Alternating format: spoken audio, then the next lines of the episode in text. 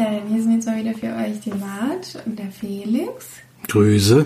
Zum letzten Mal heute nur zu zweit, denn ab nächste Woche ist wahrscheinlich unser lieber Flori wieder mit am Start. Ähm, zumindest ist er wieder da. Wer weiß, ob er überhaupt irgendwelche Filme geschaut hat und ob es sich für ihn lohnt, hier reinzuhören oder rein zu, sich reinzuschalten.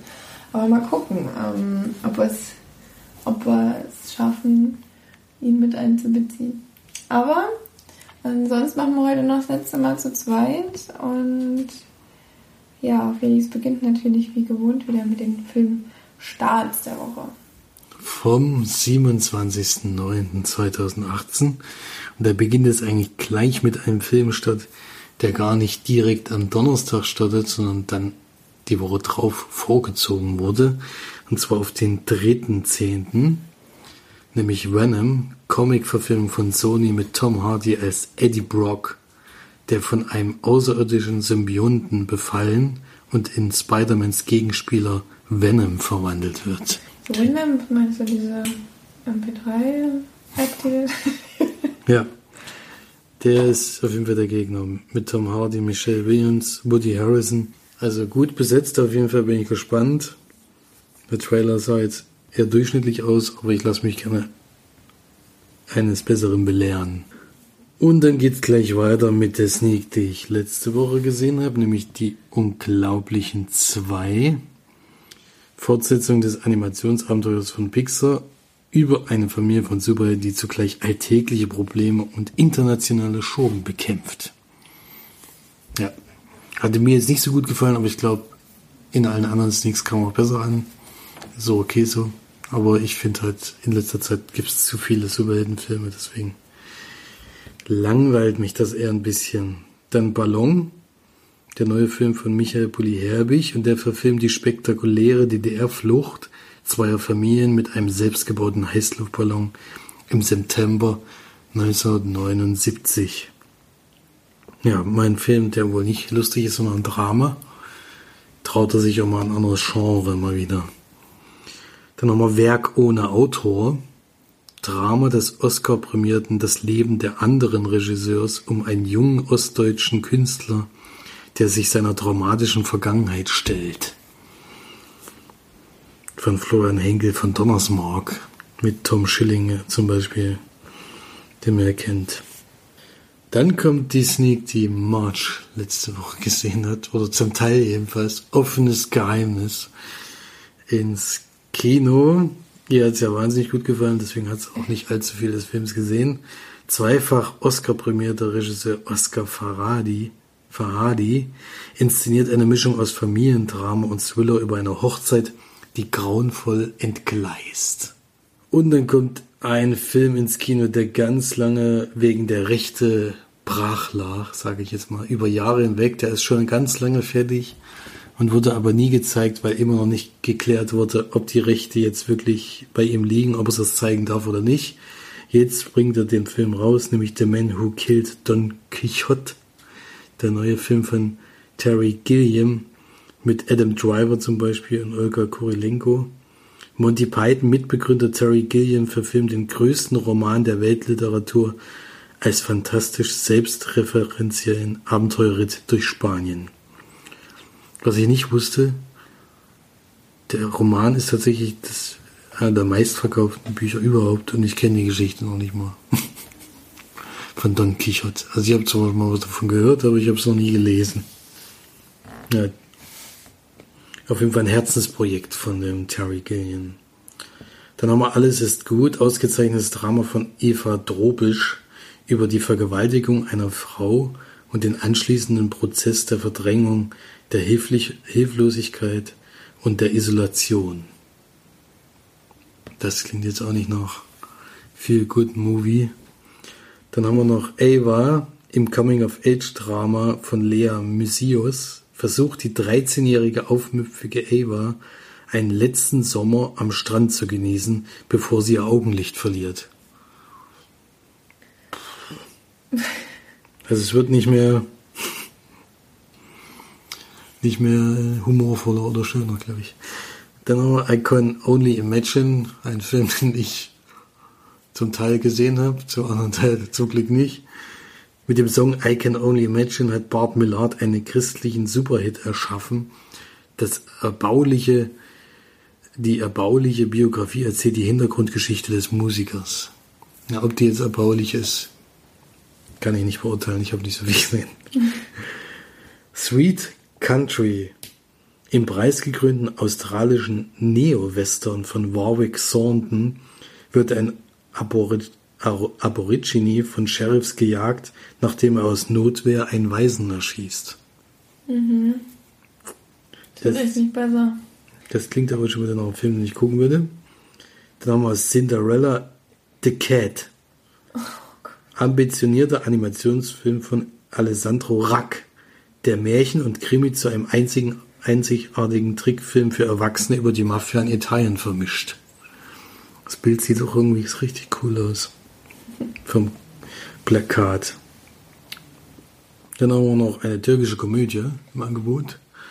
Göktasi. Viele türkische Filme in letzter Zeit, mhm. oder? Ja, die bringen irgendwie jede Woche raus, so gefühlt. Nach Deutschland jedenfalls. Es gibt ja auch viele türkische Mitbürger, die das wahrscheinlich alle sehr gerne gucken und deswegen das sich lohnt. Mhm. Ein, eine Komödie von Kana Erzikan über ein kleines Dorf, das plötzlich zum Nabel der Welt wird, als ein Meteor aus dem Himmel fällt. Ja gut. Da muss ich jetzt nicht viel zu sagen.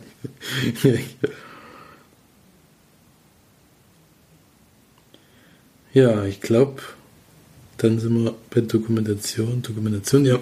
Deswegen kann ich an dem Punkt weitergeben, an die Filmcharts. Genau, die nehme ich ja diesmal wieder. Wahrscheinlich das letzte Mal. Da nächste Woche ja mir wieder abgenommen wird vom Flori. Aber ich habe jetzt hier von äh, charts.de, ich hoffe einfach mal, dass die jetzt richtig sind, vom 20.09. bis 23.09. Und zwar haben wir da auf Platz 5 Hotel Transylvanien 3. Na, der hält sich relativ lange unter den Top 5, habe ich das Gefühl. Ähm, auf Platz 4 haben wir Patterson und Findus. Findus zieht um. Auch ein Kinderfilm, zwei Kinderfilme. Dann auf Platz 3 das Haus der geheimnisvollen Uhren. Hat ihr das schon mal was, sagt ihr das? Das hat man letzte Woche vorgestellt in dem Film Starts. Das ist ja der neue Film von Eli Roth, der ja eigentlich eher Horror für Erwachsene macht. Das ist sein erster Kindergruselfilm, sag ich jetzt mal. Fantasy steht da, ja. Ja. Auf Platz 2 gefallen von der 1 von letzter Woche, kannst du dich noch dran erinnern? The Nun. The Nun, genau. Dann auf Platz 1 ist ein neuer, wunderschöner deutscher Film, den wir beide, glaube ich, unbedingt sehen wollen auch. Wieso schafft es denn der trotzdem auf Platz 1? Ich habe keine Ahnung, darf mich nicht fragen. Klassentreffen 1.0. Die unglaubliche Reise der Silberrücken. Ist doch wichtig, dass er den Untertitel drüber gesetzt hat, weil er weiß, wenn sie jeder Bescheid. Ja, dann haben wir diese Woche nur eine Sneak, weil ich leider am Montag krank war. Äh, beziehungsweise länger krank war, aber natürlich nicht in die Sneak konnte. Deswegen kann Felix seine Sneak jetzt mal vortragen und wollen wir mal hören, was er da zu erzählen hat. Ja, ein Film, der erst in vier Wochen, über vier Wochen einlaufen wird, also schon noch ein bisschen hin. Also könnte schon noch sein, dass ihr den auch noch zu sehen bekommt, nämlich nur ein kleiner Gefallen. Der neue Film von Paula Paul Feig, nicht Paula Feig, mit Anna Kendrick und Blake Lively in nee, der der lief ja schon bei uns leider. Ach so, der lief sogar Den schon. hätte ich sehr gerne gesehen, aber da, wo ich jetzt krank war, lief der bei uns. Ah ja. Das ist Nämlich Stephanie muss seit dem Tod ihres Mannes ihren Sohn alleine aufziehen und hat das so ein Vlog, wie das ja jetzt heißt, also ein Blog mit Video, im Videoformat und gibt da immer Tipps für Mütter. Und damit nervt sie vor allen Dingen die anderen Leute in der Schule, also die anderen Eltern in der Schule, weil sie sie für so einen ziemlichen Einsiedler und nervige Person halten. Und dann kommt es aber so, dass sie eine reiche, erfolgreiche Dame kennenlernt, die auch ihren Sohnemann in der Klasse hat und die freunden sich so ein bisschen an, was eigentlich überhaupt nicht passt, weil das völlig unterschiedliche Personen sind. und dann erleben die so ein paar Sachen und dann ist es aber so, dass sie plötzlich verschwindet. Und sie versucht dann herauszufinden über diesen Vlog oder auch mit dem Mann, also mit dem Mann von Blake Lively, was jetzt passiert ist. Und da gibt es dann verschiedene Verdächtigungen und sie löst so ein bisschen so einen Kriminalfall mit Hilfe von anderen Leuten. Ja, eine sehr erstaunliche Geschichte, jedenfalls in der Hinsicht, dass es äh, dann doch immer hin und her geht und doch überraschend ist. Also es ist jetzt nicht die ganze Zeit äh, so vorhersehbar, wie ich es gedacht hätte. Also an manchen Stellen hat er mich dann doch überrascht. Äh, Blake Lively zu sehen ist ja sowieso wieder immer interessant. Sie ist eine wirklich außergewöhnlich schöne Frau und die hat auch in einer Szene, das wirklich, die wird mir im Kopf wahrscheinlich hängen bleiben, die hat in einer Szene ein Jackett an, was offen ist und nichts drunter. Sieht man ihre Brüste oder was? Nee, aber es ist, man sieht sozusagen, also man ist immer an der Grenze. Und dann gehen wir so noch einen Millimeter rüber, bitte. Es hätte fast gepasst, aber es ist wirklich eine erstaunliche Szene, wo ich ganz gedacht habe, hat die was Hautfarbenes an oder hat die so ganz komisch? Und ja, in der Kendrick spielt sie eine etwas nervige Rolle leider, die sich da so ein bisschen aufblüht zum Glück, aber auch ein bisschen schwierig. Und ja, ist auf jeden Fall basiert wohl auf einem Roman. Ich dachte sogar, auf, es wäre eine wahre Begebenheit. Steht zwar am Ende, äh, am Anfang nicht da, aber am Ende steht sozusagen ihm vor dem Abspann kommt nochmal ein Text und erklärt noch ein bisschen was zu der Person. Und da denkt man, hä, war das jetzt doch eine wahre Begebenheit oder nicht? Wie ich jetzt nachgelesen habe, ist es basiert zwar auf einem Roman. Ja. Und so äh, lernen wir eben die Dame kennen und die Welt kennen, in der sie versucht, Kriminalfälle zu lösen. Ja. Auf jeden Fall ein ganz amüsanter Film, trotzdem sehr durchschnittlicher Film, so sagen. Das ist jetzt keine Ausschlag nach oben, wo ich jetzt sage, den müsste man unbedingt gucken, aber für die Sneak, denke ich mal, sehr gut geeignet. Ich habe den gerne geguckt. Und ja, es macht schon Spaß, aber es ist insgesamt dann doch bisschen, naja, also nicht ganz vorhersehbar, aber das Ende wusste ich eigentlich von Anfang an. Und deswegen, naja. Aber ich bin trotzdem der Meinung, dass man den Film gut in das nie gucken kann. Ich würde jetzt nicht ins Kino gehen. Ansonsten fürs Home, Home Video aufbewahren. Da kann man den gerne mal gucken. Ja. Hätte ich mir ein bisschen mehr auf. Da hat sie auch nur zwei von fünf Sternen gekriegt bei Filmstarts. Also so niedrig würde ich nicht ansetzen. Ich bin dabei sechs von zehn Leinwandperlen und damit hat man schon seinen Spaß. Sehr gut. Ja, den hätte ich tatsächlich gerne geguckt. Aber, na, kann man sich nicht aussuchen. Ja, ähm, was ich aber geguckt habe, ist der Film, den Felix letzte Woche besprochen hat. Ähm, weil er mich irgendwie doch neugierig gemacht hat nach seiner Besprechung.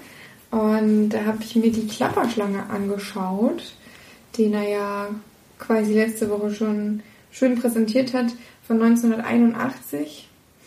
Und ja, Felix hatte ja schon erzählt, worum es da geht. Es ist quasi ein ja, dystopische, war damals ja schon, schon Zukunft. 1977 später, glaube ich.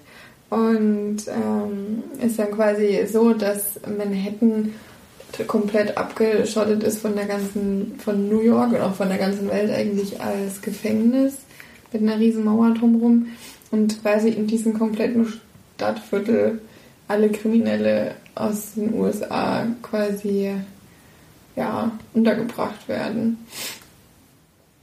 Ja, und dann entführt jemand das Flugzeug vom Präsidenten. Der Präsident wird quasi in eine, in eine Rettungskapsel gesteckt und das Flugzeug fliegt gegen ein Gebäude in Manhattan. Und ja, dann ist quasi der Präsident im, in diesem Gefängnisviertel, sag ich jetzt mal, Gefängnisstadtviertel, ähm, gefangen und wird von, einem, von bestimmten Gefangenen eben nicht mehr freigelassen durch bestimmte Bedingungen eigentlich, glaube ich.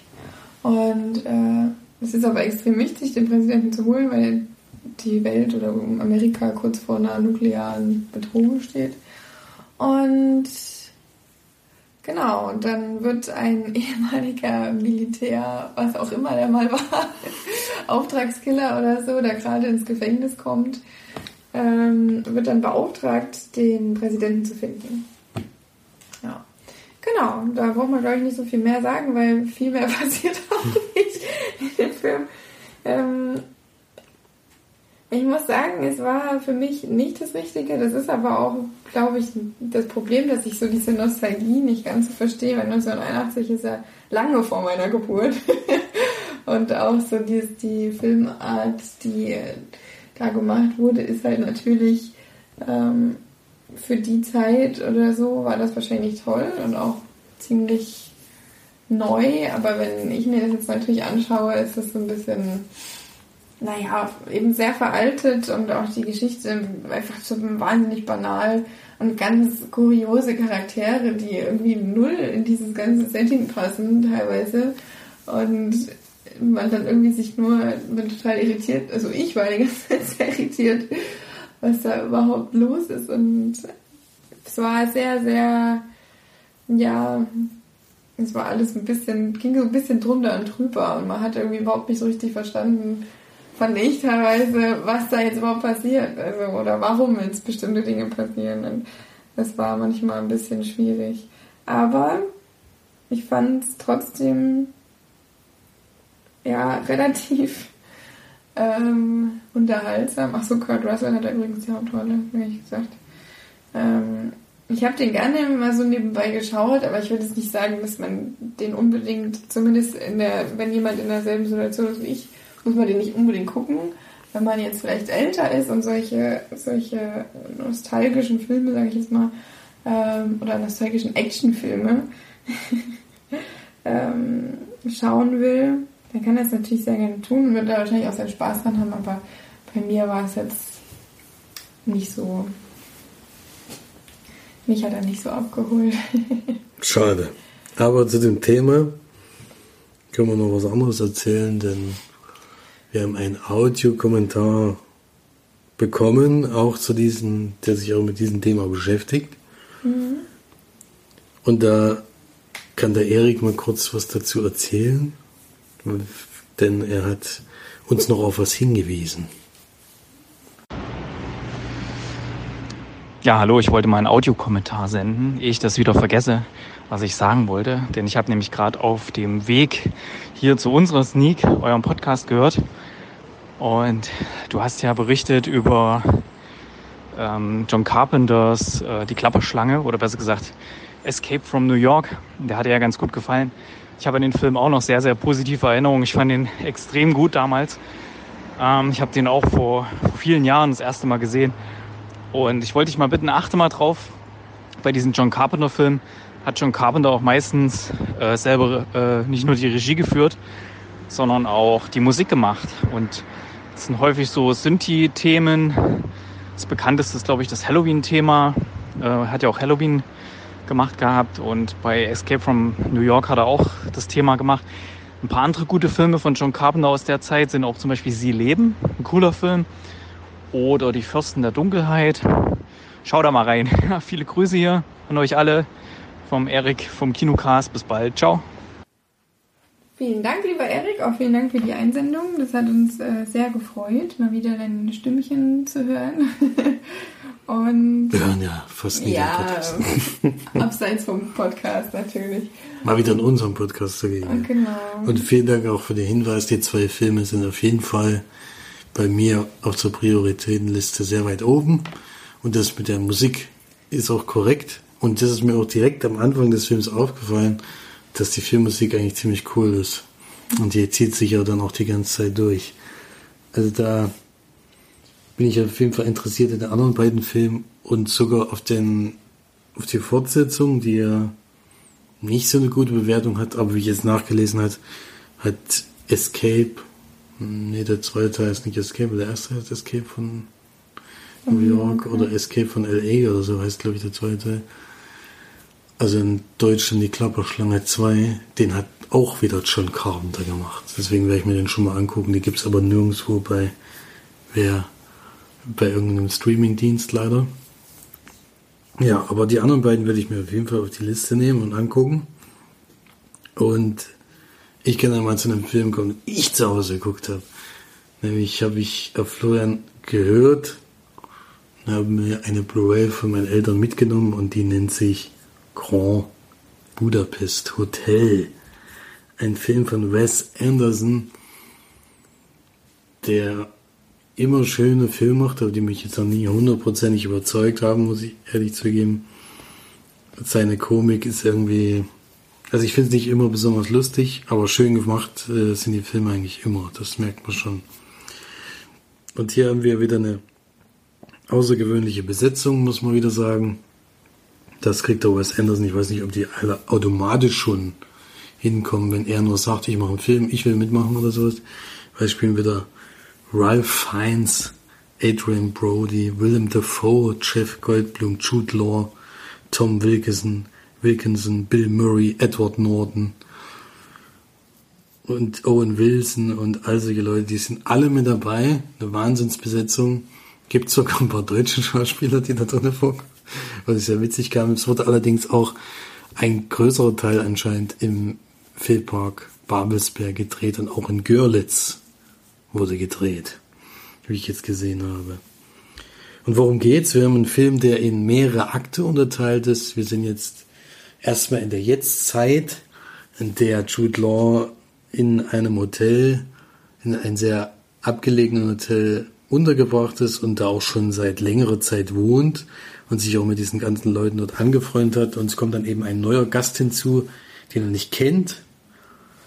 Und der, der spricht halt den Portier an und der sagt ihm, ja, das ist der Besitzer des Hotels. Der wohnt aber immer noch in der hintersten kleinen Kammer.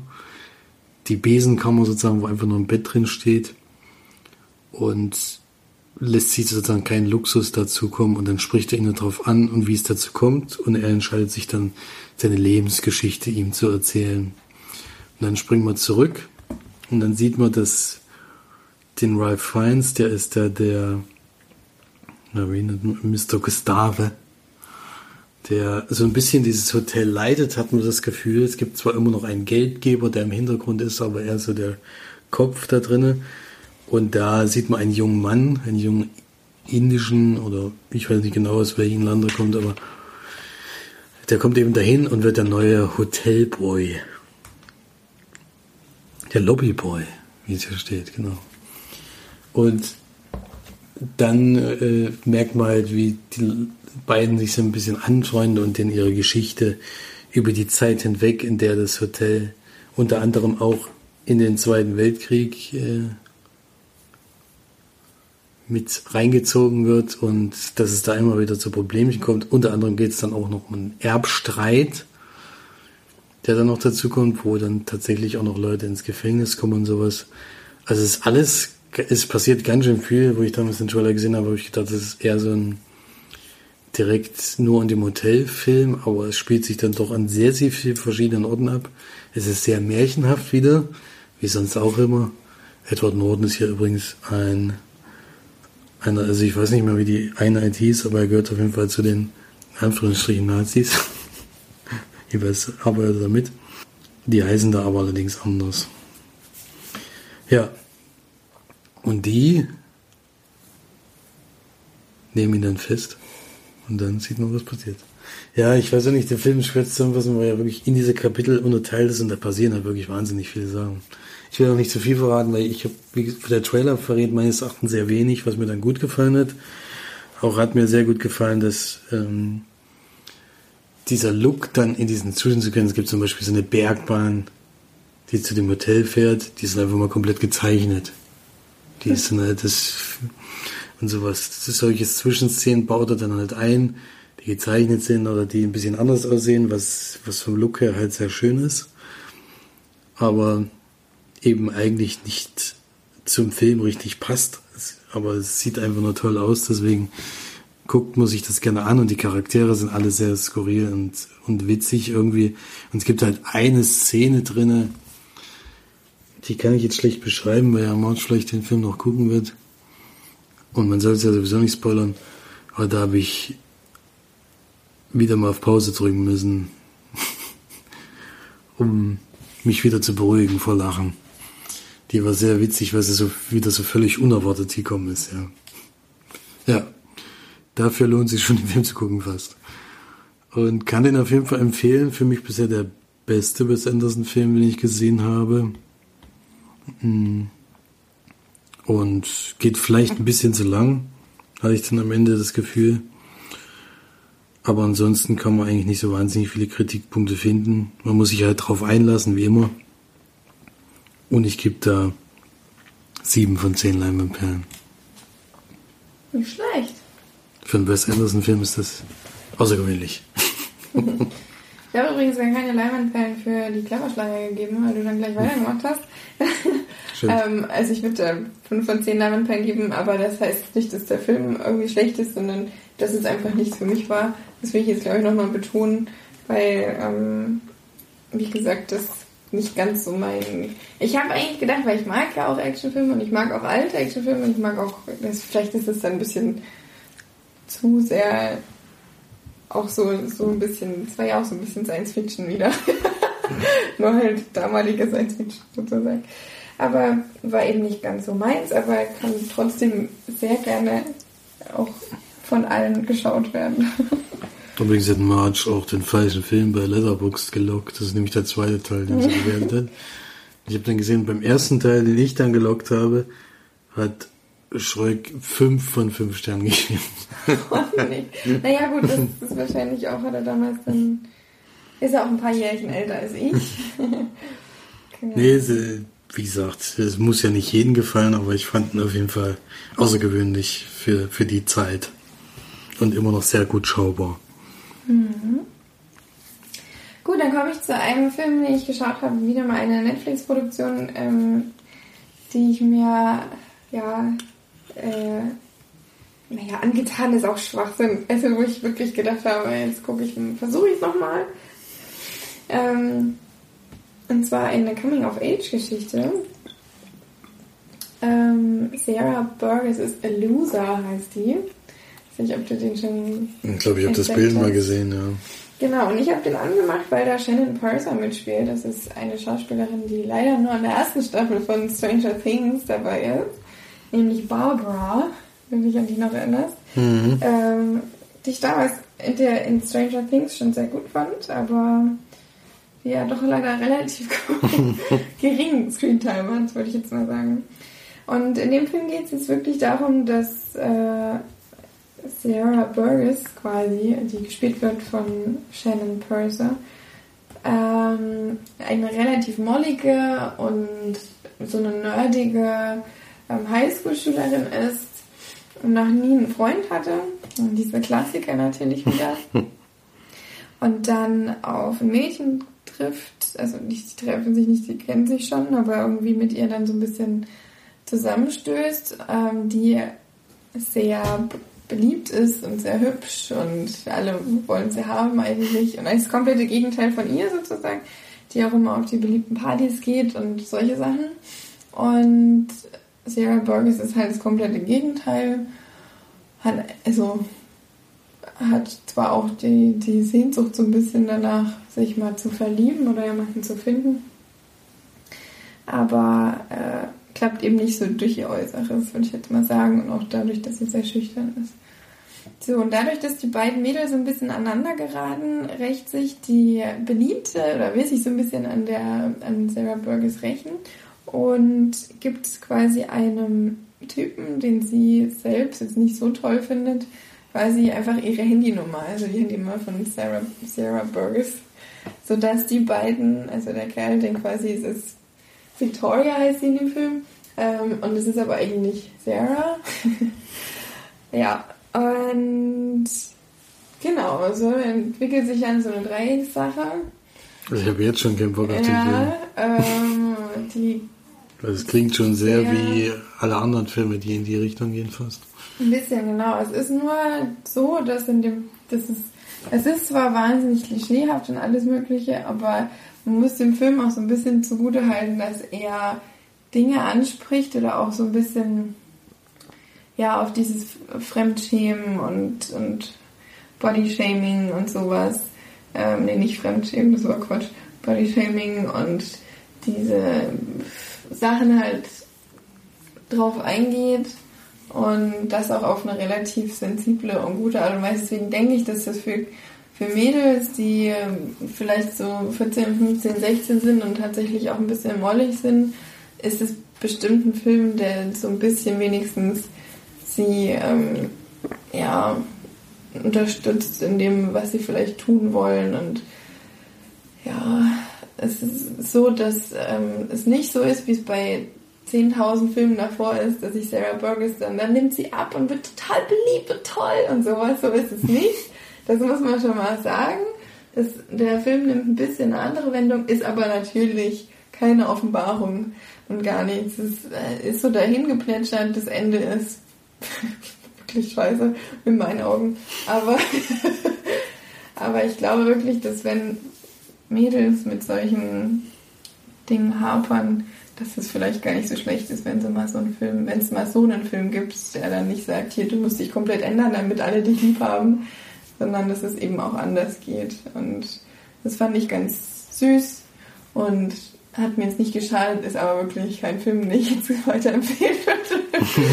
Weil Felix ist, glaube ich, kein Mädchen, das 14 Jahre alt ist und mit seinem Gesicht ja, ich bin auch etwas abgeneigt für diese Netflix-Produktion in letzter Zeit, weil da doch das alles immer Sachen sind, die ich schon gesehen habe, so wie diese Sat 1 Dienstagsproduktion wurde. Na, ganz so schlimm ist es zum Glück nicht. Aber, aber so gefühlt. Filme machen sie, also haben, greifen sie mir schon viel ins Klo, aber Serien machen sie halt doch relativ gut. Bei Serien sind sie super, bei, bei Filmen gehen sie immer eher auf Bewährtes die ganze Zeit, was es eben alles schon gegeben hat und modeln es ein bisschen um, aber es ist dann doch sehr das, was man schon öfters gesehen hat und das ist natürlich schade. Ist schon ein bisschen merkwürdig, ja, das stimmt, aber...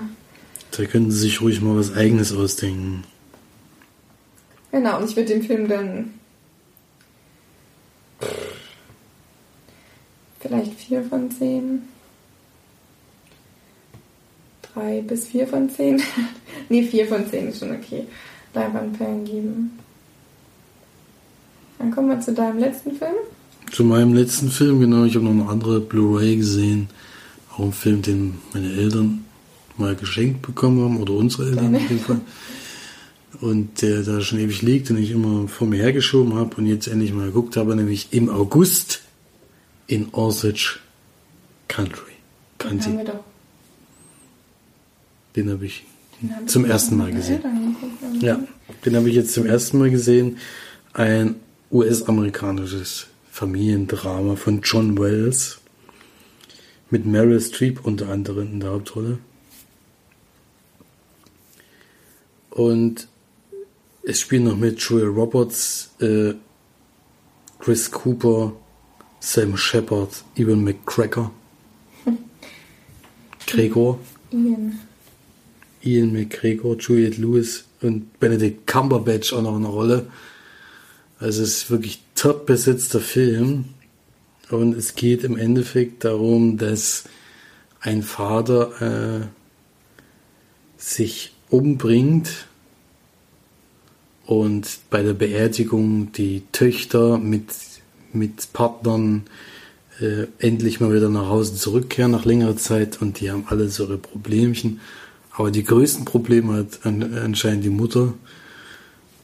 Und hinzu kommt auch noch eine Schwester von der Mutter, die dann äh, bei der Beerdigung natürlich auch dran teilnimmt. Und ja, also es ist eine ganz schwierige Familienkonstellation, um es mal vorsichtig auszudrücken.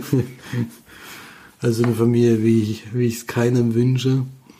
Und es ist eben so, dass es dann bei diesen Zusammentreffen natürlich zu großen, großen Schwierigkeiten kommt. Also man merkt schon, dass diese Familie sehr auseinandergerissen ist, dass sie zwar immer dieses Gefühl haben, zusammenzugehören, aber untereinander manchmal so schlimm miteinander umgehen, dass es wirklich heftig ist und das wirklich, dass man echt geschockt da zurückgelassen wird. Es gibt dann auch noch einen Mega-Twist in dem Film, der dann auch das Thema noch ein bisschen weiter runterzieht. Also aus dem Film geht man jedenfalls nicht mit einem Lächeln raus, das kann ich schon mal sagen. Mhm. Ich finde es trotzdem spannend zu sehen, weil es ist auch so ein Film, den ich nur einmal gucken würde, also den würde ich nicht wiederholen. Aber ich fand trotzdem toll, dass eben Julia Roberts zum Beispiel mal eine andere Rolle schlüpft und wirklich eine ganz bitterböse Frau spielt und man ihr das auch vollkommen abnimmt. Das ist schon erstaunlich, sonst ist ja eher die nette liebe Dame aus der Nachbarschaft. Auch spielt Benedict Cumberbatch eine komplett andere Figur wie sonst, einen völlig unsicheren, zurückhaltenden Typen. Das ist auch ganz interessant und ja, überhaupt sind alle Schauspieler natürlich herausragend, muss man ehrlich zugeben. Also so ein schönes, nahezu fast Kammerspiel, was sich zum Großteil in diesem Haus abspielt.